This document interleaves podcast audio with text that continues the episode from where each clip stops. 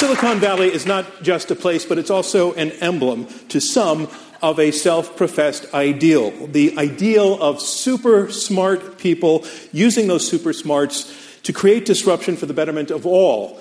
Or, as Steve Jobs once put it, engineers working, quote, to solve most of humankind's problems.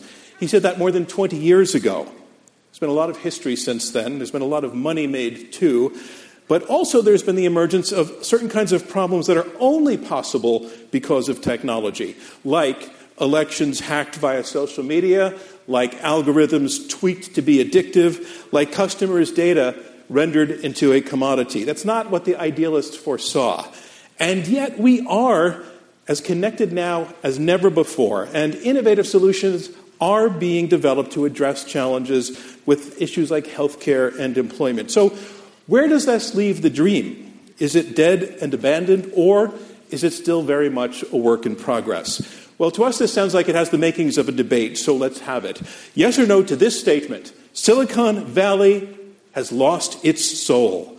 I'm John Donvan, and I stand between two teams of two who are experts in this topic who will argue for and against that resolution.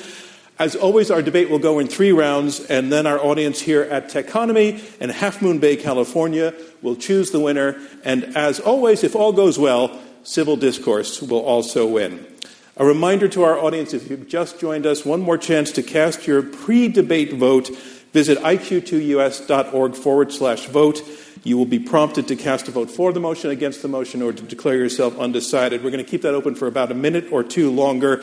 And I want to explain now that it, we give we have you vote again after you've heard all of the arguments at the end of the debate, and we give uh, victory to the team whose numbers have moved up the most in percentage point terms from the first and the second vote. So it's the difference between the first and the second vote.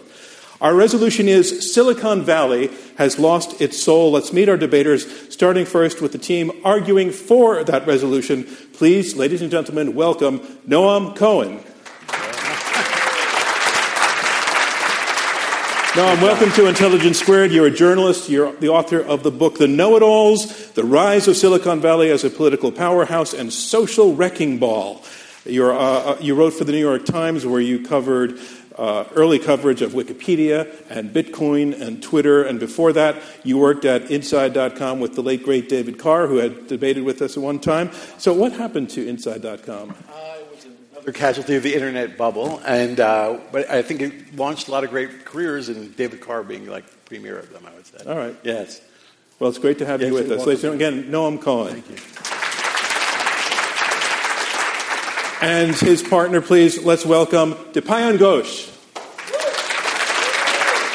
Dipayan, welcome to Intelligence Squared. It's great to have you. You are the Pozen Fellow at the Harvard Kennedy School. You work on issues like digital privacy, artificial intelligence, and civil rights. Previously, you were at Facebook uh, working on global privacy, and before that, you were at the Obama White House as a technology policy advisor.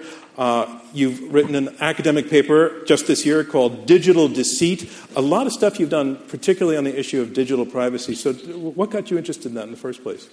Well, I, I, started studying privacy back in uh, in graduate school, um, and I think I think what I was so interested in is is how do we how do we send information from point A to point B in a secure and private manner? And it was that last piece that really uh, really got me stuck to it. And you haven't cracked it yet. Not I don't think anybody has. All right. Once again, the team arguing for the motion. And that motion again is Silicon Valley has lost its soul, and we have two debaters arguing against it. Please first welcome Leslie Berlin. Leslie, welcome to IQ2. You are author of Troublemakers, Silicon Valley's Coming of Age. You were a prototype columnist for the New York Times. You are the project historian for the Silicon Valley Archives at Stanford. Uh, and in fact, Eric Schmidt called you a master historian of Silicon Valley. So tell us, what is your favorite thing in the archives? Well, we have this little bitty note. Uh, in 1976, this guy who ran an advertising agency got a call from Steve Jobs, 21 year old Steve Jobs, hung up the phone and jotted down a note to give to his colleague. And it begins This joker is going to call you. There are two guys operating out of a garage. And it, it ends Sounds flaky. Watch it. Oh, wow. Oh, terrific story. Thanks very much for sharing that, Leslie. And you have a partner. Please welcome Joshua McKenty. Joshua, welcome to the debate. You are vice president at Pivotal. You were the founder and chief architect of NASA Nebula. Uh, earlier in your career, uh, you led the development for Netscape 8 and for AOL's Instant Messenger toolbar. You also co founded a few startups, including OpenStack and Piston. Uh, Steve Wozniak was an advisor for you, and you've had some interesting conversations with him about how software has evolved. Very briefly, like what, what, what was that about? Yeah, so Woz and I both started on the consumer side and then moved gradually farther into enterprise. And I think it's because we believe that technology is more and more powerful the more invisible it gets, the more the complexity is hidden from the user. Oh, fascinating. I think this is going to be a fascinating conversation based on what all of you have said. So, one more time to our teams arguing for and against the resolution. So, we're about to get started with round one of the debate, but before we do, I want to share one other assignment that I have for you as members of our audience. Later in the debate, when we're having a more free-form discussion, I would like to feed into the conversation some questions from you, our live audience, and we're going to ask you to text those questions to us. Uh, so, if you have a question, you can submit it by texting IQ2 to the number 797979. That's I and the letter Q and the number 2 to 797979. And when you do that, you'll get a prompt to submit a question. It'll, uh, you'll, you'll re- receive the prompt in 5 to 10 seconds. And there are going to be uh, instructions in your program and on, on the screen. Uh, so you can do that anytime towards the sh- during the show, but you can start now. And I, I know and I respect deeply that it's the, uh, it's the culture of techonomy that everybody gets a voice and everybody has an opinion and can state it. However, um, we really need, we, for this purpose, we need questions because we have four debaters already, and that's a lot. And what, what we really, really ideally are looking for are from you questions that get them to debate on this resolution better with each other. So if you can think in terms of formulating a question for this one instance, we would really appreciate it. And, and what I like to say is if, if whatever you type, naturally has a question mark that comes at the end of it, then that, you, you have nailed it. So, so think in those terms. So that can begins now, and you can do that anytime. So on to round one. Round one are opening statements by each debater in turn. Speaking first in support of the resolution, Silicon Valley has lost its soul, Noam Cohen, journalist and author of The Know It Alls. Ladies and gentlemen, Noam Cohen. Thank you. Thank you. So I wanted everyone to just take a moment and think about the first time they used the internet 20, 25 years ago. I'll think about when I first used it, and, and it was a chaotic, quirky, uh, egalitarian, uh, and exciting experience. I mean, I think about, you know, how I knew as much about the websites as the websites knew about me. And I think about how, you know, a site like Yahoo, which was hand curated, it was an index created by people, and you could kind of go down various rabbit holes looking at where links would go. I think about peer to peer exchanges where friends would talk about music that uh, impacted them a lot or you know they really loved and could, it would show up on my computer and, and vice versa. I think about you know inside.com where john asked me where i'd worked which was trying to make uh, a different kind of use the internet to tell uh, news in a different way where we experimented with formats. Some were long some were short. We wanted a lot of feedback from our the audience. We were really, really looking for the people we wrote about to kind of have a role in, in what we were doing. And it, in general, it was a, it was a really exciting time. And it, it's a very different time than we think about. I also think about it inside. We didn't really care about whether we were on a platform. We sort of hung our shingle out. And basically, you know, we were hoping people would come to do, see what we were doing. We weren't trying to sort of please another master. Now, think about what it's like today, right? The internet is so different. Obviously, websites know so much about us. We know so little about them you know, you think about how we get recommendations, right? It's not through friends or people telling us things, it's algorithms kind of anticipating what they think we'll like, often based on what we've liked before. So it really kind of limits our horizons, right? It's not that same uh, kind of serendipity of spotting things. And I think about news, where, you know, one of the things about these platforms like Google and Facebook that it's so flat, right? That all news stories are treated the same. You know, it's, it's, uh, so there's no difference between a click farm and what they create and what you know, uh, the New York Times or Washington Post creates. It's a real, it's a real, real terrible situation. I mean, you can easily say that the internet has lost its soul in those 25, 30 years. Now, it's a similar story you could tell about the Silicon Valley companies, right? I mean, you could just look at Apple and say, here it was started by these incredibly uh, you know, idealistic and, and enterprising people, right, who wanted to bring personal computing to people and they wanted to bring the joy of great design, something they wanted to share that they had with the world. You look at Apple today, and it's sort of known for global tax avoidance, and it has an arm's length uh, arrangement with how its products are made in China. You say the same story about Microsoft, right? I mean, it was uh, uh, uh someone who dropped out of, of Harvard to create software for this new exciting thing called the personal computer, and he wanted it to work better for people. You know, look 20 years later, and Microsoft became this behemoth that was choking off any kind of competition. And arguably, if the government hadn't gotten involved, it would have, it would have stopped companies like Google and Facebook from even getting the chance to emerge. Then we look at Google, right, which was created by these two graduate students at Stanford. So idealistic, they were, they were wanted to make a better search engine, right? They believed search was so important to the internet experience that you had to have a trustworthy way of navigating the web. And they were worried that basically advertising was corrupting, and they wrote an incredible paper explaining why advertisement had to be kept away from search. It was too important to be corrupted that way. And yet, of course, cut to today, and Facebook is rife with ads. It's tracking us, it's trying to, to sell us things and, and, and kind of feed us what they think we want. Likewise, Facebook, you could say, started as a kind of idealistic chance to, to link up students, maybe link up the world.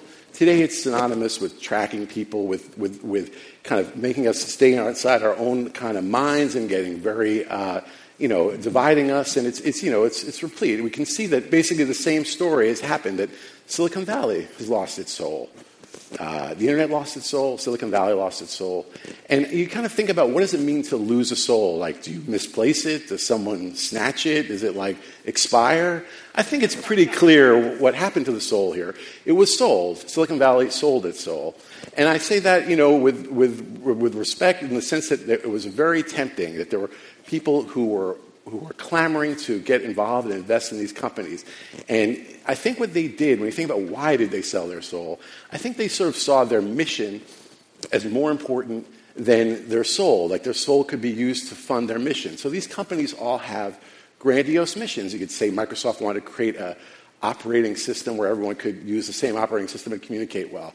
Same with Facebook. They want to link up the world. Google wants to, you know, organize the world's information. These are incredibly great you know, missions. And I think they saw selling their soul, like allowing people to be tracked, keeping all their data, as sort of part of what could finance these very expensive missions. And I, I know that this is true because I think about how it's a, a, famous uh, kind of comment of Larry Page and Sergey Brin was talking about how Nikola Tesla, the Serbian American brilliant inventor, was a real inspiration, also cautionary tale for them, right? He was this brilliant inventor who had better inventions, to everyone agrees, but he was beaten out by Thomas Edison, who understood how business worked. Right? And that was, I think, they wanted to not make that mistake again. They didn't want to have be the brilliant ones who were not actually going to change the world because they were so brilliant. They didn't want to dare deal with business.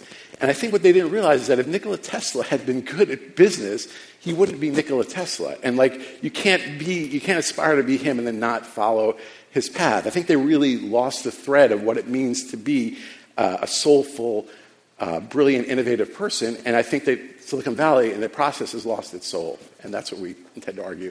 Thank you. Thank you, Dan Cohen. Our next debater will be speaking against that resolution, Silicon Valley has lost its soul. Leslie Berlin, Silicon Valley historian at Stanford University and author of Troublemakers. Ladies and gentlemen, Leslie Berlin.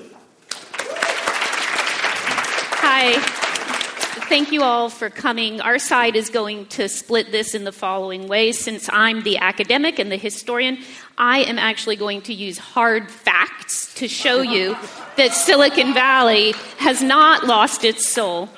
And then my partner Josh is going to speak from the perspective as the only entrepreneur on, among this group. Now, you're being asked to decide whether Silicon Valley has lost its soul, and I've heard this claim a lot recently. Actually, very much like what we've just heard and what I know has been discussed today. Once there was a time where Silicon Valley worked on hard problems like inventing the microchip, inventing the internet. It was all for the good of humanity. And now Silicon Valley works on stupid, frivolous things like time wasting or addictive apps, or else uh, social networks for dogs, and or else really dangerous things that you know undermine our privacy and our democracy. And as a historian who's been studying this place for 25 years and living here for 25 years, I can tell you that the motivations and the dreams and the endeavors of people that in Silicon Valley today, that soul of Silicon Valley is the same as it was in 1988, in 1968. And given that consistency, there is no way that Silicon Valley has lost its soul. I mean, let's look at why people are here today. And that's hard to say, right? There are probably about 6,000 startups in Silicon Valley.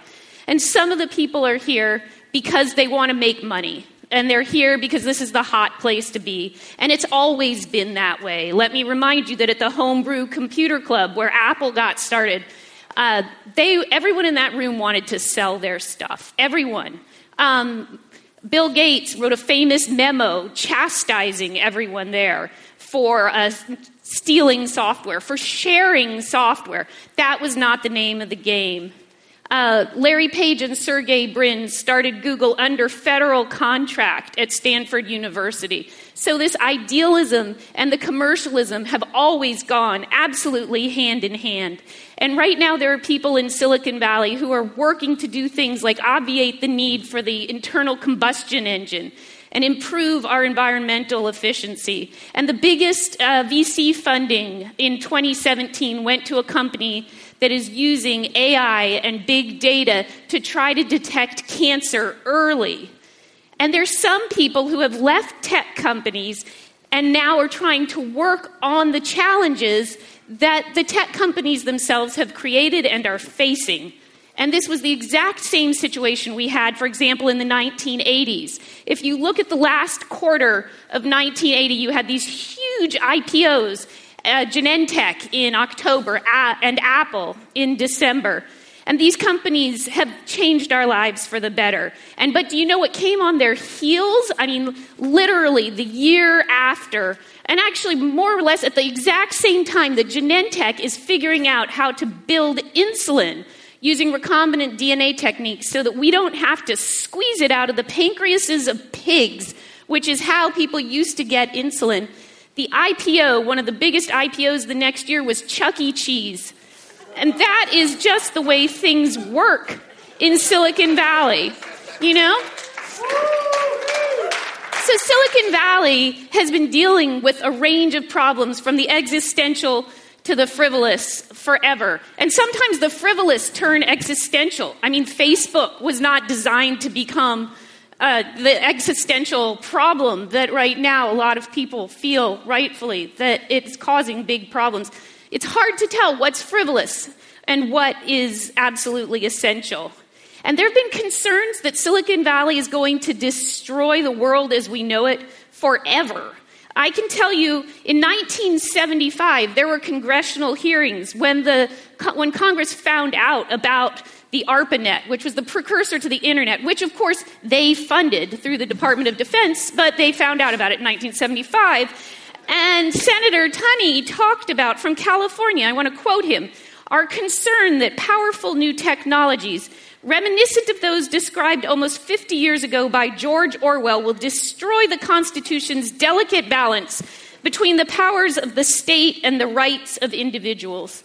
I can show you pictures from the 1974 National Academy of Sciences meeting in which uh, people unfurled a banner quoting Hitler and swearing that biotechnology was going to lead directly to eugenics. And there have been organizations like uh, the Computer Professionals for Social Responsibility, for example, that have been for a long time pushing to understand and make Silicon Valley better. And these people do not run contrary to Silicon Valley's soul, these people are an essential part of Silicon Valley's soul. Silicon Valley has pushed past received wisdom and then had to figure out how to do it better.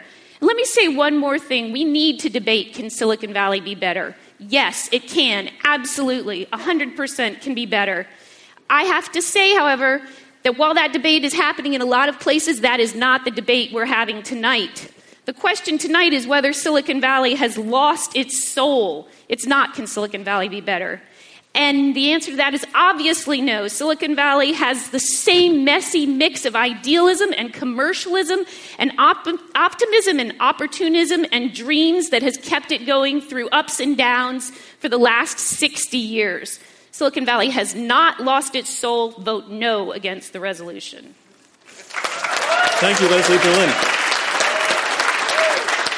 And a reminder of where we are. We are halfway through the opening round of this Intelligence Squared U.S. debate. I'm John Donvan. We have four debaters, two teams of two, arguing it out over this resolution Silicon Valley has lost its soul. You've heard the first two opening statements, and now on to the third, debating for the resolution. Silicon Valley has lost its soul. Here is Dipayan Ghosh, Pozen Fellow at the Harvard Kennedy School. Ladies and gentlemen, Dipayan Ghosh.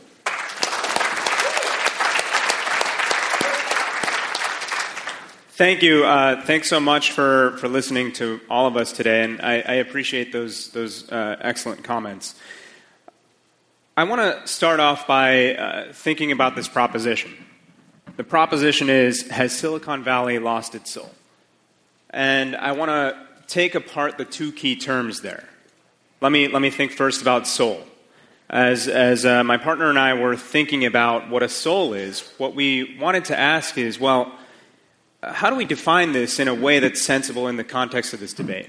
And when, when we think about a soul, at least I think about having a moral compass, having a moral nature. And that's how it's defined. That's, that's what a soul is. It is a, it's, it's something that a human being has uh, who is thinking about uh, a moral nature. In, in other words, taking actions or a company exhibiting and exercising uh, operations that are executed with a moral compass, that are, that are done in a way that is quote unquote right. Silicon Valley, that's the other key term uh, in the proposition, and uh, very simply, we wanted to think about this in the same way that uh, an average American might an average American thinks about Silicon Valley as the American tech industry. Uh, from, from the big tech companies to the, the venture capital community to, to startups, uh, that is, uh, at, least in, in, in, my opinion, what uh, an American might think uh, is, is Silicon Valley, is behind that term. So, moving to the question of has, has, this, uh, has this community lost its soul? Uh, what I would say uh, is that Noam has argued already eloquently that, that there are these business leaders that, that started with a soul and then had to sell it. And what I would like to talk about is, is how this industry ha- is currently operating in a way that it, it, doesn't have that soul. It is operating, in, in Leslie's words, with pure commercialism in its head. Uh, let me ask would an industry have a soul if it treads all over common conceptions of human rights? Take, take Apple as an example. Last year, the Chinese government said if you want to do business in China, then you're going to have to build a data center in China. If you want to collect information on Chinese individuals, you need to localize a data center here. What that means, of course, is that any company, any foreign company that, that localizes a data center in China has to also give access to that to any, any data that it has in that data center to the Chinese government, which, which is a surveillance state. What does Apple do? The very next month, Apple turns around and says, Sure, we'll do it. And why did they do it? They did it because if they didn't do it, the Chinese government would pressure China, uh, Apple's consumer market, existing consumer market in China, which is tremendous. It's one of its biggest markets for its devices. And because uh, Apple has its manufacturing base in China. And look at Google. A couple months ago, uh, Google had a, had a, there was news about Google uh, with the CEO considering whether or not uh, Google should enter China with a censored product, uh, a censored search service. What would be censored? the things that the company was considering and, and potentially in conversation with the Chinese government about was censoring content having to do with democracy, with human rights, with religious content, stuff that we, we couldn't even imagine in the United States. Let me ask also would an industry that is, has a soul uh, throw feet at the fire of the American democracy and other democracies around the world? Well, consider Twitter, uh, consider Facebook. These companies, again, as Leslie puts it, they are, uh, they are concerned about raw commercialism. They're, they're concerned about engaging the user. And as such, their interests are aligned with the interests of any advertiser, including any disinformation operator or hate speech propagator or uh, entity that's trying to push discriminatory content to try to make their point, try to persuade the, the individual using the social media platform. And that's, that's how these companies operate. It's in their interests to draw the consumer to the platform, keep them there for as long as possible to increase their ad space and increase their engagement, collect more data about them, develop behavioral advertising profiles on them, and eventually make more money in that way. And it's because they haven't been able to break that alignment. It's because they have left aside their commitment to doing what's right, to being moral, to having a soul, that we've landed in this situation. Uh, I just want to um, point out uh, that you can't have idealism and commercialism in the same breath, as Leslie was, was trying to say, that companies can have both. That can't happen. As we all know, an objective function can have one objective.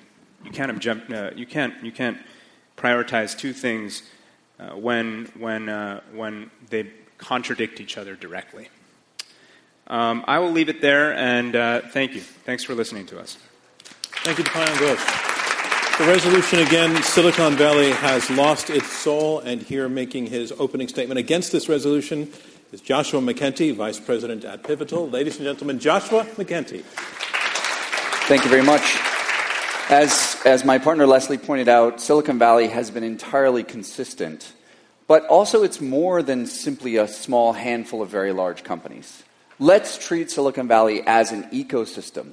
6,000 startups on average in any given year, 39 of the Fortune 1000 companies, numbers of, of nonprofits, of government agencies, of academic institutions like Stanford. There have always been a complex and synergistic relationship between these organizations. Now, ecosystems are composed of carnivores and herbivores and tasty fruits, and in any batch of apples, there are a few bad apples.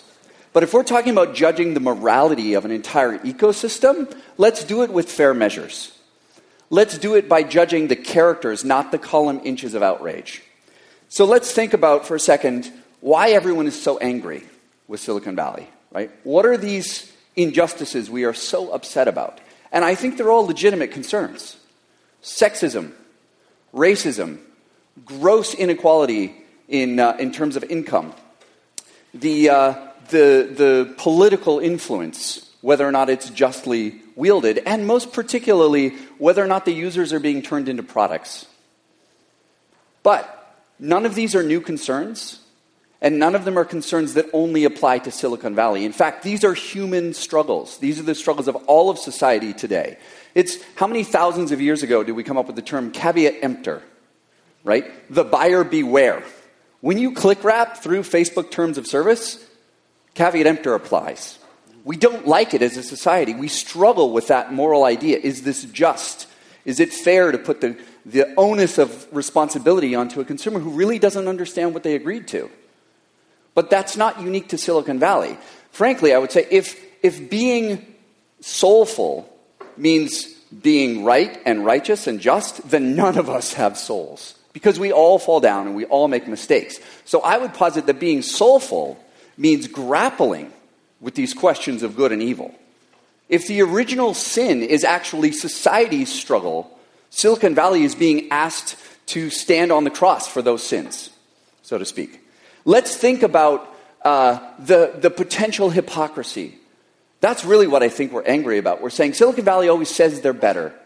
They say they can do more. They say they're different from other organizations or other parts of the world. Right? Larry Ellison is, is famous for saying, We see things as if they're in the present, even if they're actually in the future. But Robert Browning put it, it says, Your reach should exceed your grasp. That's what gives us hope. That sense of possibility, that is the God of Silicon Valley. If we're talking about religious tolerance, Silicon Valley's God is possibility. They have never turned away from God. And actually, if you think of excommunication or, or the only cases in which you could really be said to have lost your soul, they're always about turning away from God. So this is really less a question about a loss of soul and more a question about religious tolerance. Do we tolerate the God that Silicon Valley worships? And I think we have to. Now let's think more about whether or not they're grappling enough. What is the fair measure of the morality we expect from Silicon Valley? And we look at the direct philanthropy. So, how many of these entrepreneurs turn around and turn into the largest phil- philanthropists the world has ever seen? The giving pledge is, is rounding up basically every major tech billionaire in the world to say, yeah, I'll give at least half. How many of us would go ahead and say, yeah, we'll give at least half of what we make? It's more common in Silicon Valley than anywhere else. There are more millionaires and billionaires per capita in that small strip of land. And by the way, we're looking at three and a half million people, of whom only a quarter million of them work directly in technology. So the region as a whole is still disproportionately generous. Then we look at the changes in even the kind of philanthropy. We see Omidyar Network, we see impact investing, we see Benioff's 1% pledge. We see all of these ways in which they have redefined what it means to participate in corporate social responsibility.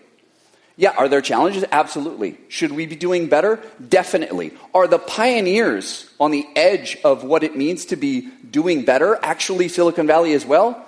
In almost every category, yes. We not only see the founders pivoting towards philanthropy, we see new kinds of companies with philanthropic ideals at their heart. We see social entrepreneurship.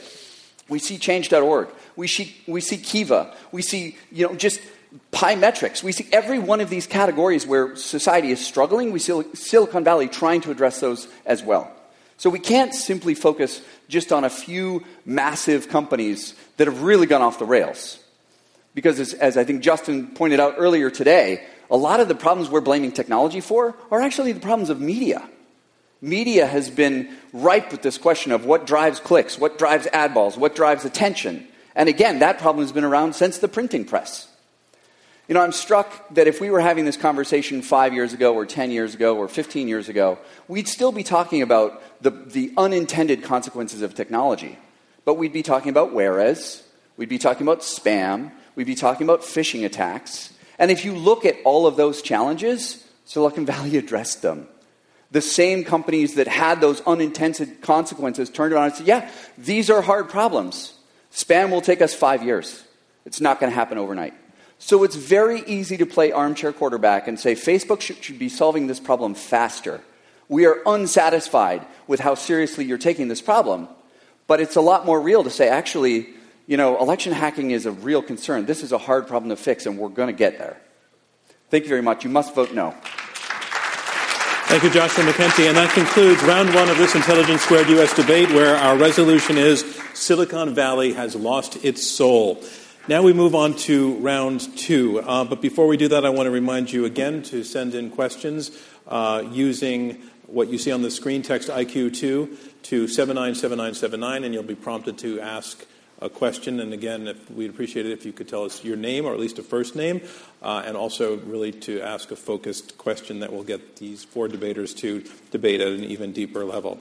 In round two, the director, the, in round two, the debaters address one another directly, and they take questions from me and as well from you. Uh, our team uh, arguing for the resolution, Noam Cohen and Dipayan Ghosh, have told us uh, their basic argument is that Silicon Valley is a place that started with idealism, that its original founders, its original denizens wanted to do good and to do well, but that they uh, ended up selling their soul, that they set aside a commitment to do what is right. They had positions in the beginning, for example, of shunning the whole idea of advertising, but they gave in, and companies became bullies, they became exploitative. Um, they're also arguing that. Um, what, what, what we're talking about really is whether these companies have a moral compass or not. And that they are not, in fact, acting soulfully, but rather soullessly by trying to mix commercialism, pure commercialism, in with their idealism when commercialism is really its driving force. It's like an O. Henry story that they're describing, where in order to try to do good, they ended up selling out, and when they've got the money that they needed and came back to do good, they, they lost sight of what was good. The team arguing against the motion, Leslie Berlin and Joshua McKenty, um, First of all, they concede there are problems. There are companies that have made mistakes. There are real issues. Silicon Valley can do better. But they say that their opponents are expressing nostalgia for a time and reality that never existed. That Silicon Valley today is as it has always been, that making money was always part of the soul of Silicon Valley, that idealism and commercialism always went hand in hand. They point out that the frivolous can be existential and essential. You just never know where things are going to go. They really argue powerfully that Silicon Valley is a complex ecosystem, and if you cherry pick the companies that have done things wrong, you're being unfair to the larger culture. That the flaws of Silicon Valley are, in fact, flaws of human behavior throughout history, and that Silicon Valley is still trying more than anywhere else to do good as far as, as it can. So there was more to the arguments than that, but I think that that, comes, that that sort of breaks down the basic distinctions. And what I find really fascinating, we'll go through some of this, is, is this notion of what Silicon Valley was at its founding. Was it, was it a pure and innocent time, relatively speaking? I know we're not speaking in extremes here, but, but um, Noam Cohen, Le- Leslie Berlin really challenged your notion that at the beginning, commercialism was not really part of the formulation. Yeah, I, I really, I obviously listened carefully to what Leslie said, and I think that what's really have to decide as an audience is like, is it really credible to say that nothing has changed? I mean, I felt like their argument of the other side was for stasis. This is nothing. You think it seems like they're, she did allow that Facebook has an existential issue for us, and I hear the word existential. Pause for a second. That's a pretty serious thing. And I mean, the question is whether you think that things are hunky dory, going the way it's always been, or whether something has happened where these companies have become so that that's what that's what's triggering our concern and why we're debating now. So I feel like if the argument is going to fall down that are we in a very static time, not much, much has changed, it's all been the same, it's just going along you know the way it always has. I, I would vote for our side because I think it's very clear something is very wrong and something has changed. It might just merely success and having more, uh, more people offering them out right? But I do think that it's clear we're in a different mode, and I don't think the other side is okay. acknowledging that. Let's let Leslie yeah. respond to that. Yeah, um, thanks for bringing that up. I think that things have changed, and I would not. I would say that it is not Silicon Valley that has changed. And to my point earlier, we are not. You, what we're trying to prove here is that Silicon Valley has changed, uh, particularly that it has lost its soul. What has changed uh, is the scope of Silicon Valley's impact on our lives as far as we're aware of it. You know, it used to be Silicon Valley uh, built the chips that controlled your anti lock brakes. And now they are building the phones that hold all of your deep, deepest secrets. That has changed. Um, and our just general attention being paid has changed. I'm not arguing that things have been static. In fact, what I'm arguing is that the soul has been dynamic and driving Silicon Valley, which has really been at the heart of uh, the success of our economy, and I would argue has made an enormous difference in improving the quality of our lives. Dipayan? Well, I, I, uh, I appreciate that, Leslie.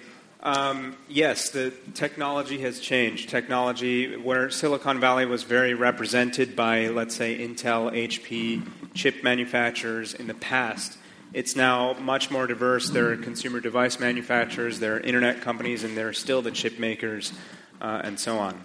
What I'd argue is that, uh, and, and, first of all, let's, let's be clear. When I say that Silicon Valley, the way that we should define it is, is uh, in the way that an American should think or would think about it, I think that necessarily suggests these big names of big companies, also the VC industry, also startups, and less so government and nonprofits in, in, the, in the region. Um, yes, the industry has changed. What I'd suggest is that with that technological change, the technologies themselves have become more dialogical with the consumer. Social media is dialogical with the individual. A cell phone is dialogical with the consumer. Sorry, I have to ask you to define dialogical. Dialogue? Like a dialogue? We say dialogical. Uh, yeah, dialogical in the sense that the technology itself engages in a, in a, in a dialogue with the consumer. Whereas uh, a chip made by Intel or a chip made by HP uh, or a laptop uh, made by, uh, made by uh, or a mainframe did not in that, in that way. And with that change, what I'd suggest is that as these technologies have become more dialogical, the interaction with the consumer has become exacerbated. Okay, let's, let's stop there and let, and let Joshua take that on. I think we're conflating a change in any individual company with a change in the valley itself or the, or the ethos of the valley. So if we look at Facebook, has Facebook changed over time? Yes. Did Google? Yes. We also can't carve off the nonprofits that are the children of those companies. We can't look at Microsoft and not consider the Gates Foundation. We can't look at HP and not consider the Hewlett Foundation, the Packard Foundation. Those are logically extensions of the ethos of the people who started them. So when we say, hey, has the valley changed? We still see 6,000 new startups. We still see immigrants pouring in there, myself included, saying, hey, let's go to that place where we can raise money, we can have an idea, and we can try and change the world. That hasn't changed. Every company goes through its own life cycle. That's not the, that's not the soul of the valley. So let me, let me take that, that thought. Your, Noam, your opponent's pointing out things in which, ways in which companies and individuals who have been successful are doing good things or trying to do good things and continuing I to good do things. But isn't there a different? But you're, you're, you and, and, and Dipayan are citing things that have gone wrong. And I, I just want to challenge the, the notion that you can sin and still have a soul. It doesn't mean you lose your soul because you sin. Right. So you are saying that the sins add up to. I know we're getting right theological, metaphysical, yes. and beyond metaphorical here, but but their their real point is that sure they've, they've screwed up, but that the essential thing of trying to make the world a better place is still something they deeply believe in, both in terms of the companies and the products they're trying to develop, and not just Google and et cetera, and also in the way in which they're sharing their wealth. It kind of reminds me of that joke about the you know you know the joke about who person who kills their parents and asks for sympathy because they're an orphan. I mean, I don't know that you necessarily need to have, you know, what would look to these companies to solve problems they've created. And I, and when I, I, hear your point that you're saying, uh, you know, you still have a soul when you've sinned, but I think we're really trying to say, and what he was referring to the dialogical, the idea it's a different kind of relationship we're in now. To be a chip maker is one thing. When you have a, you, you're bearing more responsibilities. It's like when we're describing what it is to have a soul, it means to respect the other, to respect the community. If you are oblivious to it, that would be the sign that you aren't don't have a soul. And, and we don't look to making up for it with donations after the fact. If Facebook is abusing its trust with, with the people that it is supposed to be serving, with, with our country, if it doesn't care that, that, that the elections are being influenced, that people are being made miserable and angry because of what they do to get a profit, that is, I mean, beyond so, a sin. Right? So, Leslie, the, yeah. the, Thank you. The, the point that Noam and also Dipayan are making, they are citing some big sins and you've already, you started out by saying things could get better. I mean, are, are, you develop, are, you, are you playing a tactic of setting aside the examples they're using as being outliers or being exceptions to the general, to the general thrust of what's going on here? Because, you know, Dipayan said in his opening statement essentially, how can a company that's going to cooperate with Chinese censorship in order to preserve its profits consider itself moral when he laid out the notion that we're talking about having morality and a moral compass here. That does not that sound like following a moral compass, and that sounds like a big deal. So, how do you respond to, to those, those very large things that are going on at the large companies? Yeah, I guess I have a few thoughts about this. I mean, I guess first I would say that to me there's a difference between having a soul uh, and being moral. And um, this that would be something that I would want to point to. And the second thing that I would point to is again and uh, how these things have been happening forever, dialogical or not, and they have uh, been resulting in change. So, for example, another another thing you could throw out um, would be Theranos. Fair. Can you remind our listeners? Uh, Theranos was a, a, hugely financed attempt to uh, be able to diagnose disease through teensy finger pricks. Uh, the founder was named Elizabeth Holmes, and the whole thing has been uh, blown up and is under all sorts of investigation, including for fraud and uh, misleading investors, and, uh, and people's lives were at stake. Uh, so in 1983, there was a company called Diasonics uh, the biggest IPO of that time. $123 million. It was a company that was going to make it possible to do digital x rays and computers uh, to do things like um, ultrasounds. And it turned out to be very much the same thing. The biggest names in the valley were sucked into it, like Arthur Rock, Robert Noyce, and the whole it ended up with a fraud investigation and this sort of thing. And unfortunately, this is part of what Silicon Valley is. I'm not arguing, our side isn't arguing that Silicon Valley is perfect. We're not arguing that Silicon Valley is static. We are arguing that the same things that have made Silicon Valley so great have a side that also is difficult to deal with and problematic. I'm not, God knows, I, I have no interest in standing up here and defending some of the things we see. All I'm saying is that has been here okay. forever. I, I'm, I'm very impressed how you already slipped the word dialogical into the conversation. PhD. I'm yeah. looking for my opportunity. I'm, I'm feeling very dialogical tonight. we have a question from Mei Lin uh, at People Centered Internet and Mei Lin asks To define the moral compass, do we need new codes of ethics for humanity in this age of digital transformation? Define, I'd like to rephrase that and say, or, or, or kind of come at the other direction from what she's saying is, uh, what Mei Lin is saying is that um, is your ethical system out of date? And, and, and, and therefore your critique loses its relevance because we're in a different world now? Or is, is this morality, this moral compass, eternal and steady? Well, I would say this as, as much as I think that technology has changed, it has evolved, and it, it's evolved to the extent that, uh, that Silicon Valley has, has uh, changed in the way it interfaces with the consumer. Human beings have not changed. We still have the same moral compass, we still have the same moral nature. In fact, the way that the dictionary defines a soul, having a soul, is having a moral nature. And uh, what I would say is that uh, humans have not changed. Humans still believe that there is a right and there is a wrong. There, there, there might be different places where we all land on that spectrum, obviously. Uh, but, but I would say that human nature has not changed. And so uh, I guess the way that I would tie this back to, to our argument is that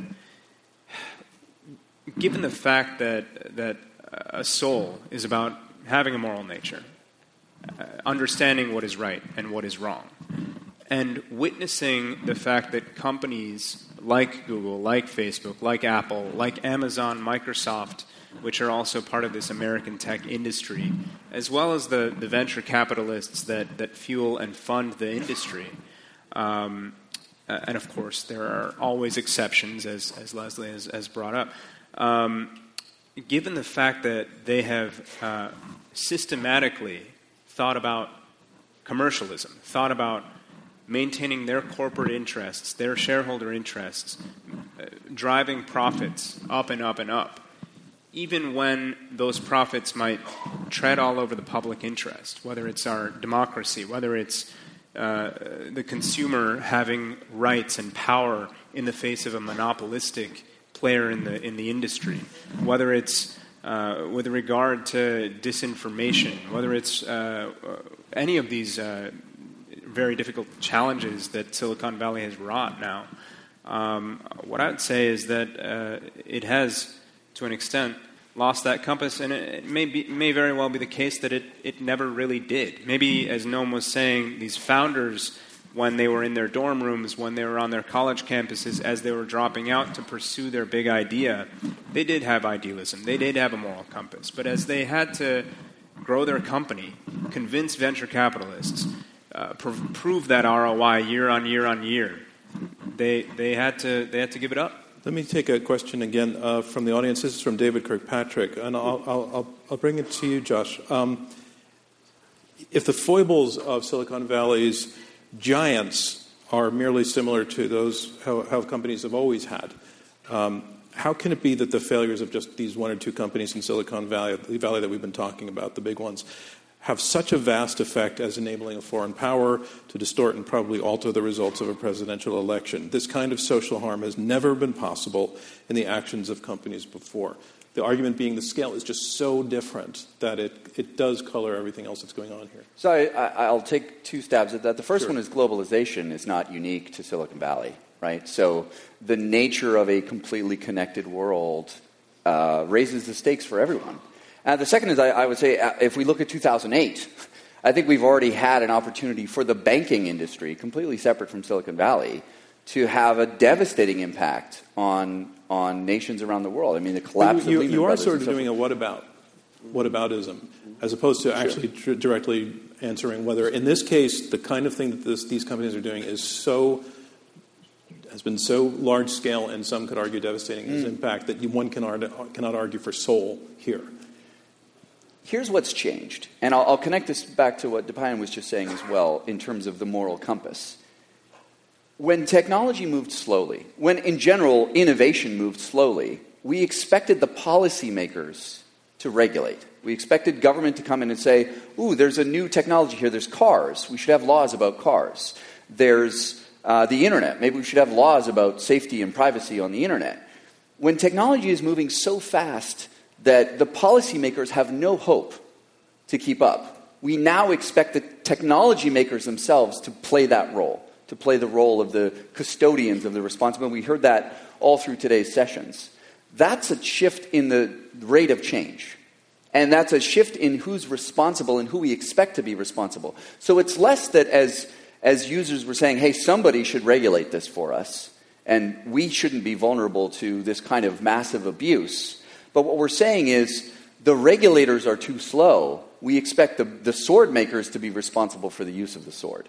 John, can I, can I Yes, ask please. a question? I, what I'm struck is that the, we have to recognize that there is an inherent compliment in this question, right? We would never have a session as Big Pharma lost its soul, right? I mean, there is something special about we're saying about Silicon Valley. And what I think is notable is that to say that you have to have a story and a narrative that there was, where our story is that there was idealism that was lost. I mean, to sort of just say that this, because qua it's about, I don't know, because it's about uh, machine, you know, uh, technology, a certain technology, that's why it's a special, soulful place, is, it, it seems like an unfair, unfair way to, to have this debate. It's like either we're going to look hard at the story of Silicon Valley. How did it get here? How does it change? It can't just be sort of described as this place that never changes, always about innovation and doing great things. And it's not like any other technology, any other company or industry in the world, like Big Pharma or oil, would never presume to have a, a session about how their soul is so great. Are we in a, in a place, though, where Silicon Valley proclaimed itself better than other places? That Silicon Valley announced that it was going to do the right things, that Silicon Valley was going to have a great, big, amazing soul?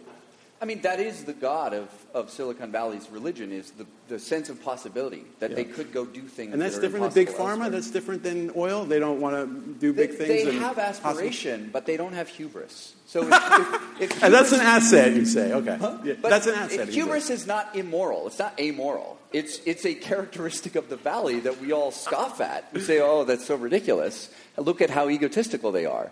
And yet that doesn't mean they don't do good things. I think You're I, saying I- they, not we. Us. Yeah. I, I guess I, I have um, two thoughts about this.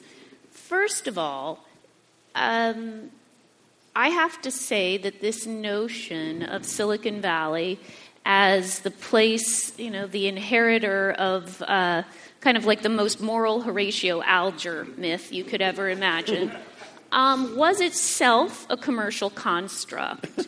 I, I'm not making that up. I mean, there was a deliberate attempt. Uh, in the 70s and 80s, there was a recognition that this technology was way too complicated for anyone to understand it. And it was a deliberate decision that we were going to brand these companies by their founders. Um, because, uh, be, because that was the only way anyone would ever. Uh, can you imagine explaining what software it is? You, you can't even. I mean, now it's hard to understand. Imagine back then. So that's the first thing that I would point out is that it's entirely possible that this story of Silicon Valley, having started in this idealistic way, was itself a construct um, that that has been sold to us um, from the beginning.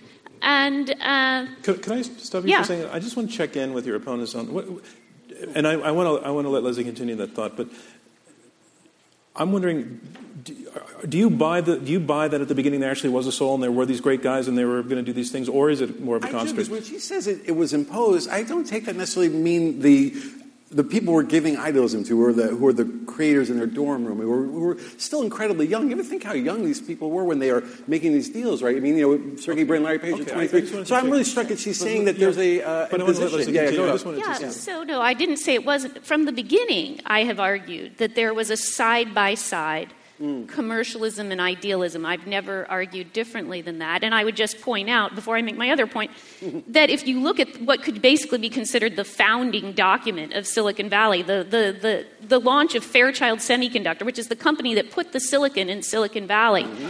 And those people were trying to do so. They knew they could build transistors. They knew it was going to change the world. And the way that they started that company, and I am not making this up, is they signed a dollar bill with each other.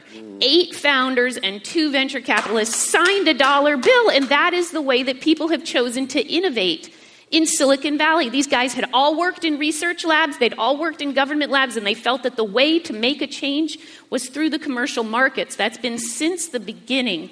Uh, but the other point that I just wanted to make back to the whole sort of we're noticing now is the way that I think of this is for a long time we looked at what came out of Silicon Valley and it looked like magic. It was glorious. And now we're doing what everybody does when you've gotten used to magic, which is we're looking and saying, wait a second, is this a trick? And I think that's where we are right now. And these are important questions to be asking. And, but, and, and I have to break in because that concludes round two of this Intelligence Squared US debate, where our resolution is Silicon Valley has lost its soul. there was something I was supposed to say in the middle of that that I didn't, and I'm going to now. So if you could cover your ears. I want to remind you that we are in the question and answer section of this Intelligence Squared U.S. debate. I'm John Donvan, your moderator. We have four debaters, two teams of two, arguing this resolution Silicon Valley has lost its soul. Thank you for your patience. Now we move on to round three. Round three will be closing statements. They will be two minutes each. Once again, the debaters will stand for this. Noam, you can make your way over.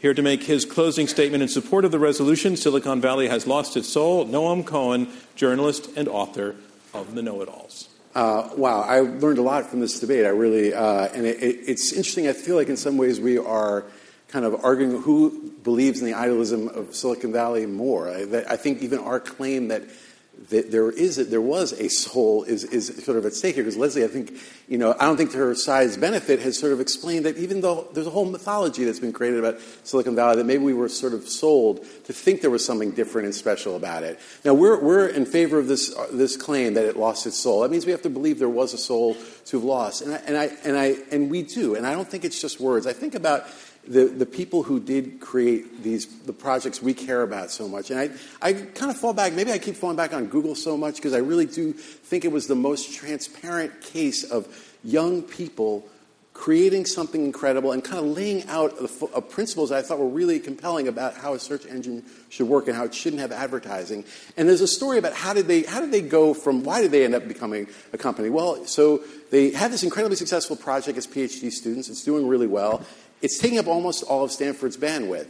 So they're forced to, the Stanford, rather than saying, we love this project, we're going to keep growing it and we don't mind, they said, you better figure out what to do. So what did Larry Page and Sergey Brin do? They went to a professor down the hall and said, what should we do? And he said, I have an idea. And the next day they had a meeting with a, an, a potential investor who heard their spiel for a very short amount of time, was like, I love it, went to his Porsche, signed a $100,000 check and said, it's for Google Inc.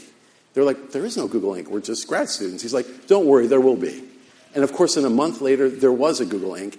And I do feel like you have to have some sympathy for them. These are 23 year olds who are trying to do something great, and they were part of an ethos that wanted to make a difference and do something great. And there are such forces that are that have told them that you can't do it that way. So I do think there is a history and a and a philosophy and an idealism that exists here. And I do think lately we have very little reason to believe that because we see the effects. It's clear, I think, Dipayan and my partner has really shown there is no soul now. And I think now for you to think about is whether we've ever argued there was a soul to begin with. Thank you very much. Hope Thank you. you. Noam Cohen. The resolution again Silicon Valley has lost its soul. Here to make her closing statement against the resolution, Leslie Berlin, Silicon Valley historian at Stanford University and author of Troublemakers.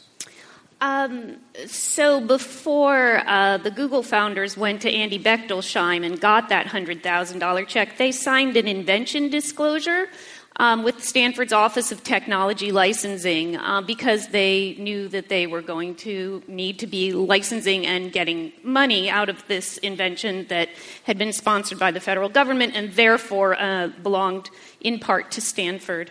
Um, remember the memo about that flaky joker, Steve Jobs? Um, I just, I just want us to think about all of the thousands of people right now who are in their garages or at their kitchen tables using technology to try to change the world. And I know it's so easy to be cynical about this and snide. And of course, some people are charlatans and some people are making mistakes that are terrible and some of them are criminal. And of course, we can do better. But the th- problems that we're seeing here are not because these people are in Silicon Valley and it's not because they're working in tech. It's because the nature of in- innovation and of being human involves this kind of exploration and dialing back. Right now, people come from all over the world. Right now, two thirds of the people working in science and tech in Silicon Valley were born outside of the United States.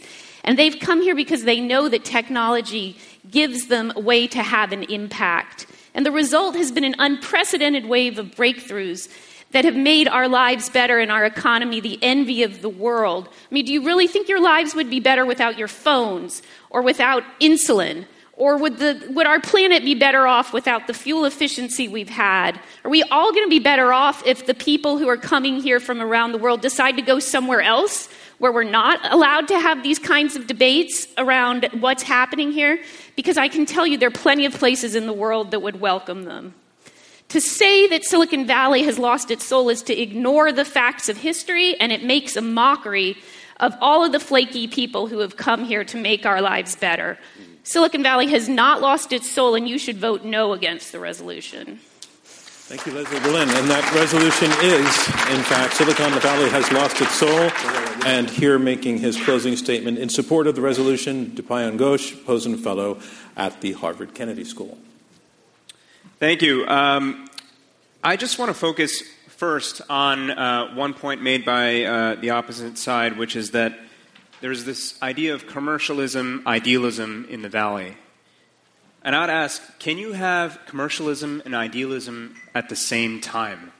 I'd, I'd posit that you cannot. It's, it's simply not possible. And that's, that's really just the first rule of economics at play.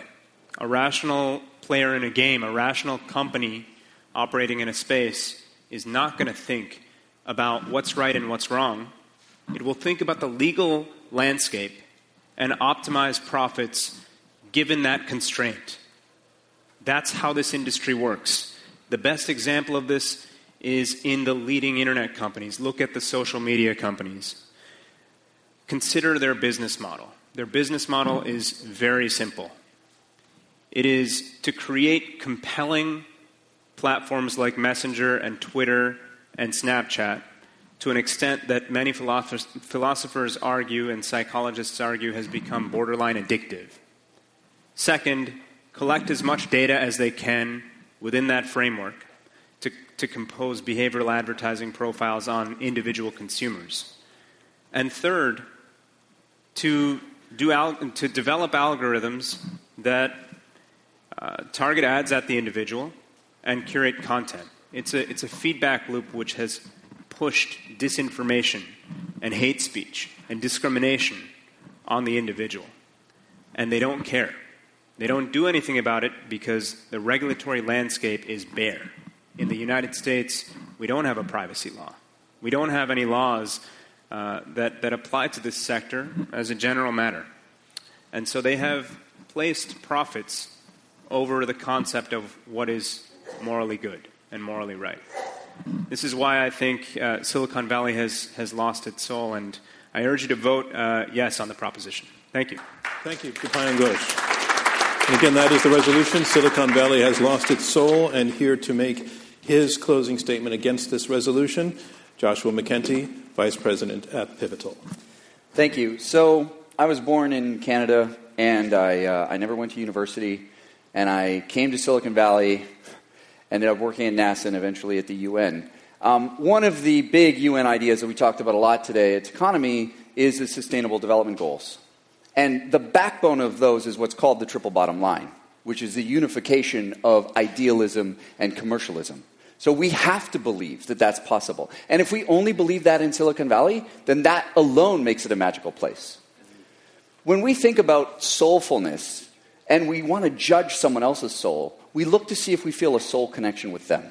Right? And if we're going to say, is there a place somewhere in the world where we feel drawn to, where our soul says, please, I need to go there? That is the place where I feel at home. Those are my people. I think for a great number of people, immigrants from all over the world, that place is Silicon Valley. That hasn't stopped being true. I don't think it will ever stop being true.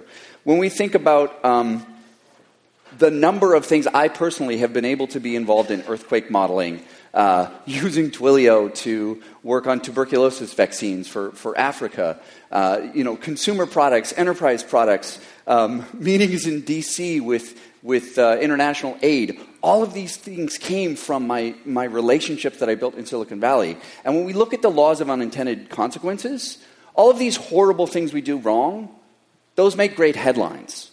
All of the beautiful things we do right, they largely pass unnoticed. But that doesn't mean they're not valuable. We can't throw the baby out with the bathwater. Have you all watched uh, Peter Pan?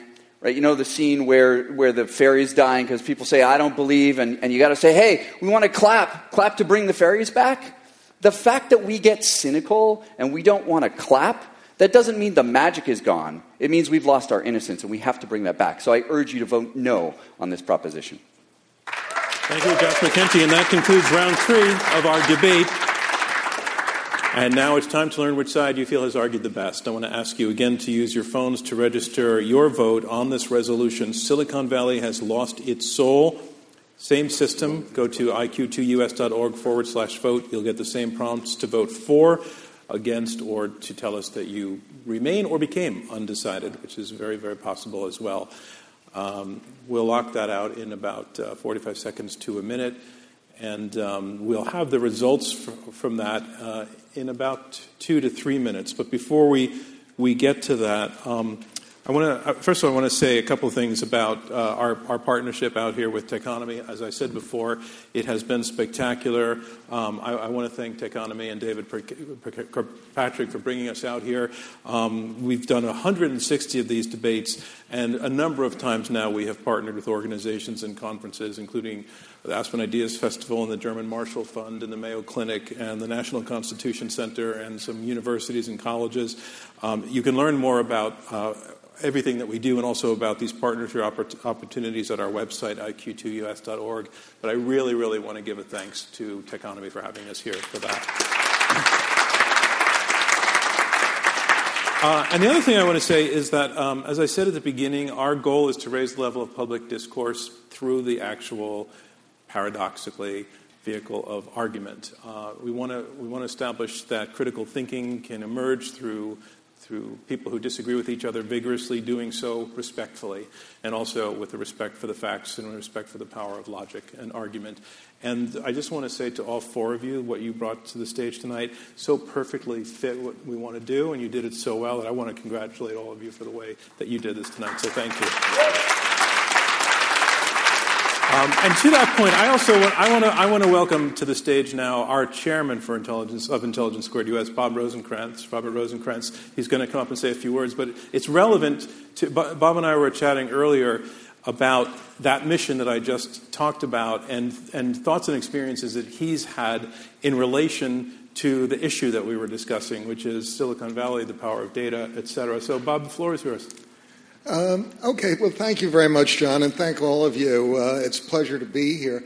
I just wanted to share a couple of personal uh, experiences that I think uh, bear on tonight's debate in one way or another. Uh, I've run uh, a number of businesses, owned a number of others, uh, and I just want to reflect on the idea that's been put forth that commercialism is, is kind of the enemy of idealism. And I, I, would like to take issue with that in two specific ways. Uh, one is uh, in the context of a company that I owned called uh, Empire Today, which is a direct response carpet company, which has been able to provide a much uh, more cost effective service to its customers. In other words, just provide uh, cheaper uh, carpets and floor covering because of the efficiency of our advertising. Because of Silicon Valley, we've been able to reach our customers far more cheaply and effectively than we could before, and I think that's a good thing and a moral thing. Um, I have another business which is, uh, addresses an issue that's far more profound. Uh, it's the insurance company that deals with uh, seriously injured people in the workplace. And uh, we frankly don't do as good a job as we would like to do in getting people back to work uh, who are seriously injured because of medical privacy rules, because we simply are not allowed to have the data that we would need in order to do the most efficient job for ourselves to reduce claims, but more important, to get people back to work and recovered from serious injuries as best uh, as we can. And it's because of uh, an excessive concern over privacy.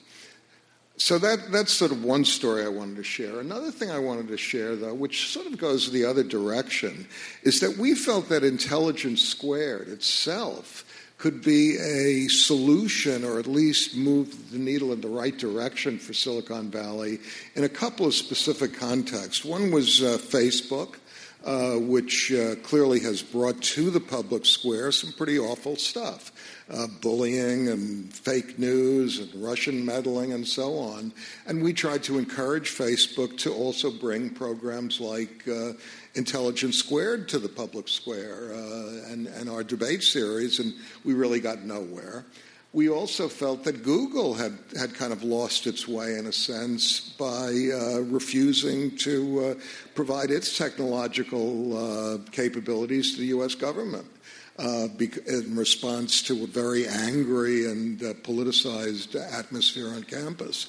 And again, we, uh, Intelligence Squared, thought we might be a solution to that, or at least move the needle in the right direction, by uh, organizing debates on the campus to, as a way of educating uh, Googlers on how to talk to each other civilly, how to uh, develop greater respect for the moral and intellectual uh, ideas on the other side of, of, of these issues.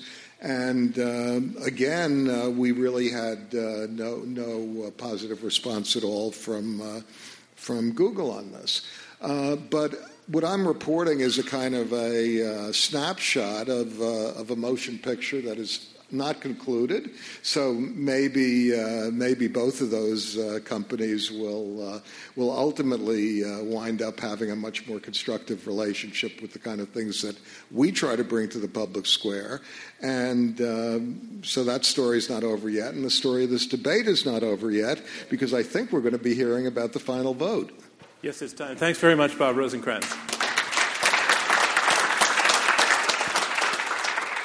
It is all in. I have the final results. Again, it's the difference between the vote that you registered before you heard the argument and the vote that you registered after you heard the argument that determines who is our winner. On the resolution, Silicon Valley has lost its soul before the debate. In polling the live audience, 51% of you agreed with that resolution. 33% were against it, and 16% were undecided. Again, it's going to be the difference between those results and what I'm about to say that will determine our winner. The team arguing for the motion in the second vote their first vote was 51%. Their second vote was 35%. They lost 16 percentage points. The team against the motion in their first vote was 33%. Their second vote was 63%. They pulled up 30 percentage points. That makes them the winner. The team arguing against the resolution, Silicon Valley has lost its soul, declared our winner. Thank you to all of our debaters. Thank you, Techonomy. Thank you for me, John Donvan, on Intelligence Squared US. We'll see you next time.